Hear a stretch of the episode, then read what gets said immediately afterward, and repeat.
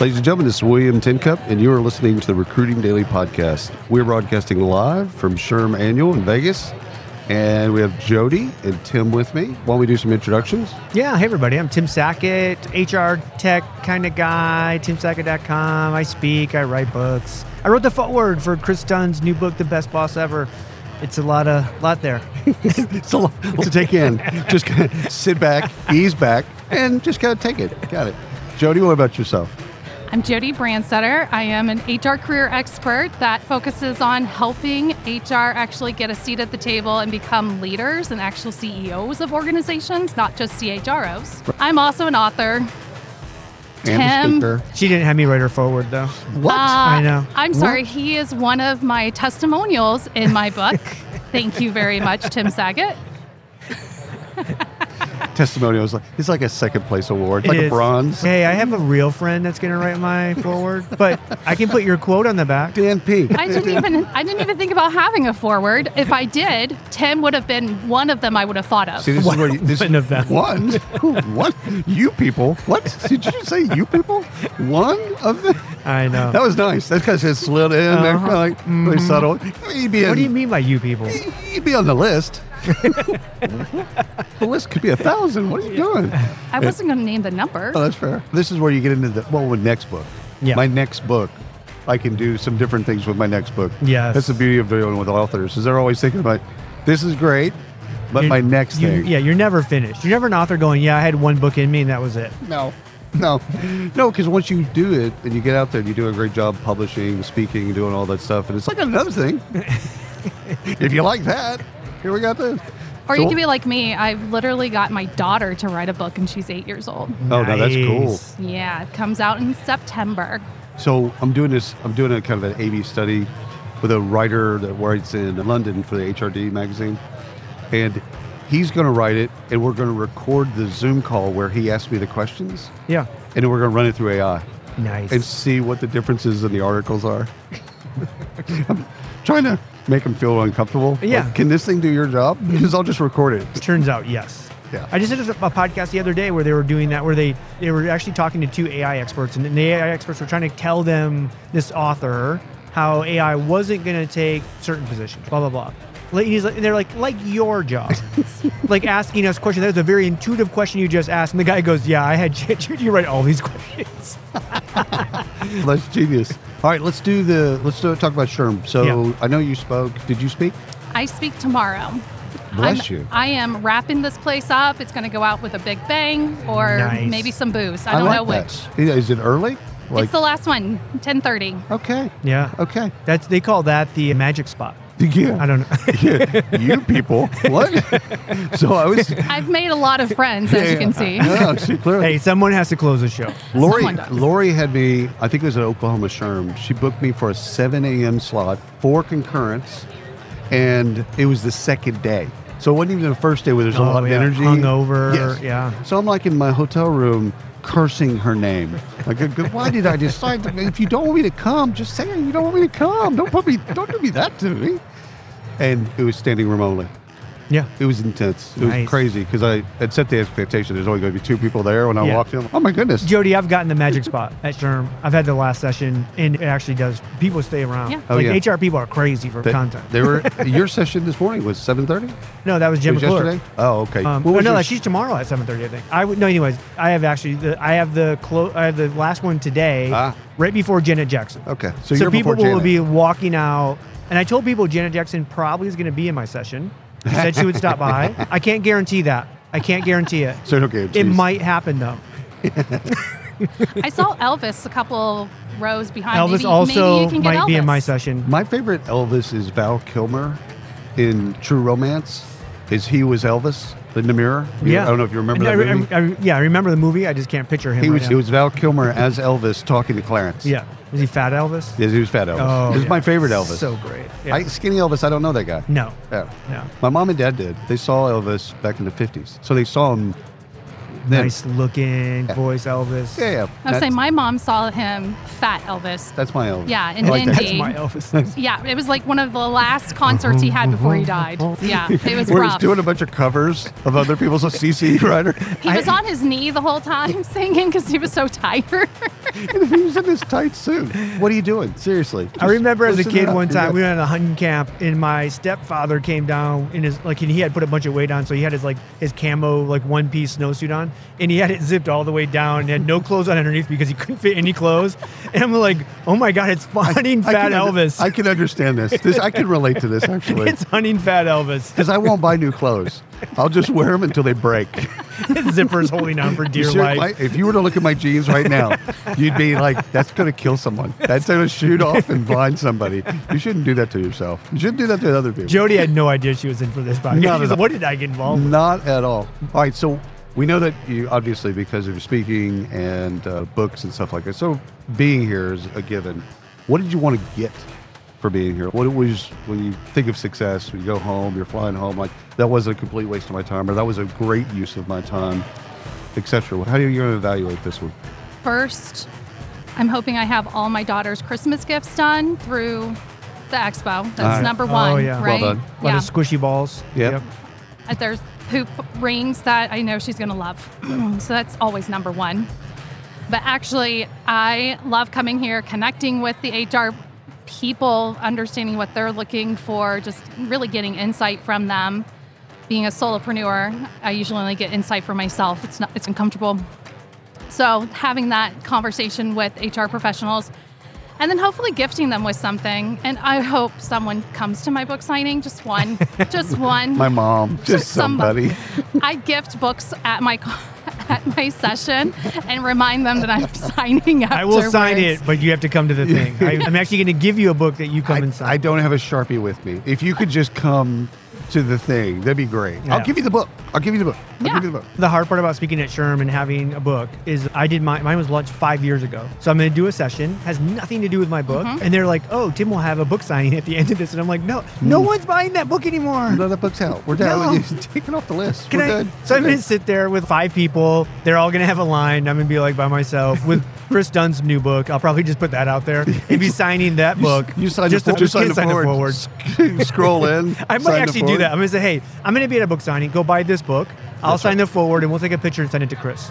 Bam. I love that. That's better. Hashtag Chris Dodd. Krista. I love that. All right. This is the largest sherm I think I've ever seen, I attendance wise. yeah, it's funny because I, I was told it was the largest ever. Okay. But then when you talk to some old school Sherm people, they were Uh-huh. like, no, back in the day, 1973, we had one that had 45,000. I'm like, no, you didn't. You don't even remember that far.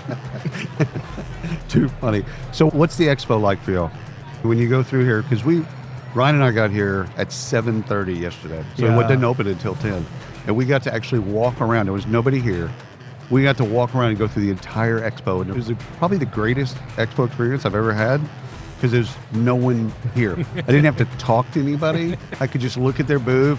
Because you know how it is. You, you walk down a hall and people are like on you. So I, I just want to look at your stuff and see it, and then I'll go on to my next thing. I got to do that. Yeah. So what did what have y'all seen so far? What's sticking out? Joe, I feel like everyone's up their game as far as their expo exhibits. Oh my gosh, there's puppies. I can snuggle with puppies here, people. it so never if you goes don't wrong. Never. Yeah, if you have never been to Sherman and the reasons because they don't have puppies, they have them now. Yeah. No one does strippers. Just puppies you can snuggle with. It's just Yeah. like I can just sit with a stripper and snuggle. Just, just, just, just get some of the glitter. You just have to go down on the strip, Tim. Oh. Oh. Oh.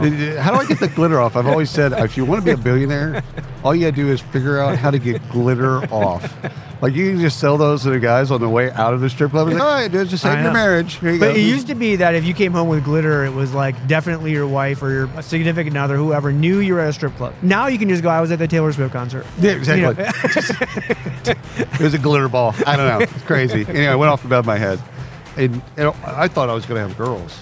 So when we finally had kids, because we waited 11 years before we started having children. I've seen Van Shoot. You do have a girl. Yeah, No, I'm just, no shit, you got to right? play that for him. 100%. so I thought I could get away with it. Okay, I'm going to have girls. They're going to be doing crafts. Yeah. Uh, Eh, glitters everywhere. Um, I don't know how it got on my forehead. Yeah. You know? but still. Alrighty, because we're bo- podcasting at the actor booth, Yeah. I should ask you, and I need to ask you, some background screener questions. So the three that are interesting are one's global. How do you do a global background check?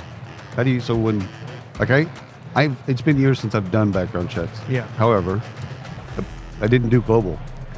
So I know your, your staffing firm Yeah. hires a bunch for folks. So how do you deal with this? whatever vendor you're working with, they tell you they can do it. Yeah. So then you give it to them, and then you wait six months Yep. because it takes forever. Because that, because they don't really know how to do it, so they're making it up on the fly. I do think if you select a, a really good background check company, it's n- it, you can't listen necessarily to the pitch. I want to talk to people who are already doing what you say you're doing. So I want to talk to a current client Yep. who also has exactly the same issue I'm having, and I want to ha- I want to have that real conversation. And if they won't give you that referral, Then it- hard out Yeah. Yeah. because they won't if they know they can't do it. do you have the same thing? And before we go, do you have the same thing with remote employees? Not global necessarily. Like you're not in the office. I didn't. We've been Zoom over Zoom, but I don't really know. Do you- yeah, I, I'm, we're seeing it more in the interview side. Interesting. So people will show up for an interview, and then you've like all of a sudden the hiring manager will go, "Hey, I don't think that was the same dude that showed up for the Right. for the job." Yeah, there's you know? fraud. That's Oh, one of yeah. the things that you. I know you do in staffing. You're just trying to minimize the fraud. You can't eliminate it. You're just trying to minimize. Exactly. It. Jody, what's your take on global and remote screens? What's I know you. I interact haven't with had to do practitioners. any for a while, but back in my corporate days, Yes. we would have to do international because we were a federal contractor. Wow. So you had to go back so many years, and you had if it was in Ireland or India or who wherever. Yeah. And a lot of times it was literally we would get a scan of a piece of paper with just some writing on it, and, we're, and they're like, "That's good." And we're like, "Okay, that suffices our check on the box." Unfortunately, you don't really know. Some pl- com- like some cities, I think you have to literally go to the police station. Someone Right. has to physically go there, Right, and right. literally they're writing it down. It's not even a print or a paper. It's not even com- typing. Right. You're also dealing with cultural issues and different laws. Mm. Absolutely. Again, you get once you get out of the United States. I was talking to Deb McGrath yesterday, Yeah. actually, and she goes, "We don't do a lot of screens in Canada." I'm like, "Really?" She goes, "Yeah. It's just we trust people. We're just trust. We're just They're trusting very people." trust- Trusting that, up there. that always ends really well. It- yeah. But the other thing And of with course, I went back. I then went back. I said, "Haven't we annexed you? Is it? Is it? Did we just annex you? Scramble the jets. Just- Yeah. Aren't you the 51st state? I don't know. Anyhow, you do you. You do you. Anyhow, enjoy The what other we thing said. about Canada is they have so many people who have are from other countries. Yeah. And that makes it even more difficult to 100%. try to figure out their background checks. Because a lot of them are Middle Eastern. It's just Yeah. it's really difficult. So again, it's what you were talking about like how much risk do you want to have when you're doing these background checks and what does it really provide you that's going to help you make a good hiring decision? William, one of the most dangerous things we're seeing right now in this industry, because people are so want to hire so fast, that they're doing a lot of contingent background screen where they'll go, "We're going to hire you, we're going to bring you on, yeah. and if something pops, then we're going to have to fire you." And you want to talk about a really uncomfortable situation? You had somebody quit, you did a quit, great job. quit a job, they quit a job, Yeah. came to work for you, and and all of a sudden they're like, "Oh, we didn't. You have this thing in your background." And that- they're doing a great job. That Oh. could be even more awkward. That ramps it up. They're doing a great job. Well, it also puts you at But you legal have a risk, felony. right? You're like, oh, you never said this or whatever, but Right. you're like, am I performing the job? You Yeah. know? it's like, Everyone's happy with my work. yeah, Yeah, I have a felony. I Yeah. should have disclosed that. Fair Yeah. enough. However, I'm doing good. I'm doing good work. How do y'all balance the candidates' desires and needs today, and the employer's needs today? So you mentioned it just a second ago, Tim, where candidates want things. they- Everyone wants things to happen faster, yeah, but at one point, speed intersects with quality. And so, how do y'all manage the expectations of you've got to deal with hiring managers and people that are corporate with staffing side? But how do you manage your employers' expectations and the candidates' expectations? I mean, you have to verbalize it for one. Right. If you're not actually painting that picture for a candidate or the hiring manager, you're going to fail every single time. Right. So I think that's the number one. And then number two, you have to be honest about can it be done or not. If you want someone to start tomorrow and you know that you won't have a background check done, Right. you have to tell them that. And then it's, again, the risk factor. Do you want to potentially hire someone and then have to fire them because they have a background check issue? Or do you want to wait three, five more days, feel comfortable, and then get them going? So it's really just being open and honest with both sides. 'cause that's Right. the same thing with the candidate.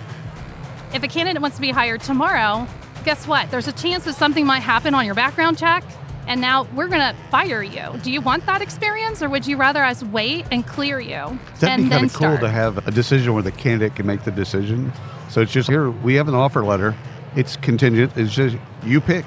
Yeah. Like you choose your own. What is it? The Your own destiny. Your own ad- adventures. Yeah. So we just let the candidate choose. There you go. Yeah, I think it's for us. It's over communicating and really over under promising, over delivering. So if we know it's going to take a solid seven days to get that information back, we coach our recruiters to go in and tell their candidate it's going to be ten days. Yeah. And hey, how about you don't put your time in, or how about I call you? And then every single day you're giving them an update, even though you know you have nothing to update. It's the connection where the candidate knows, okay, there this because what happens is it becomes make believe to them. Right. Like you told me I have a job, but I haven't heard from you in eight days.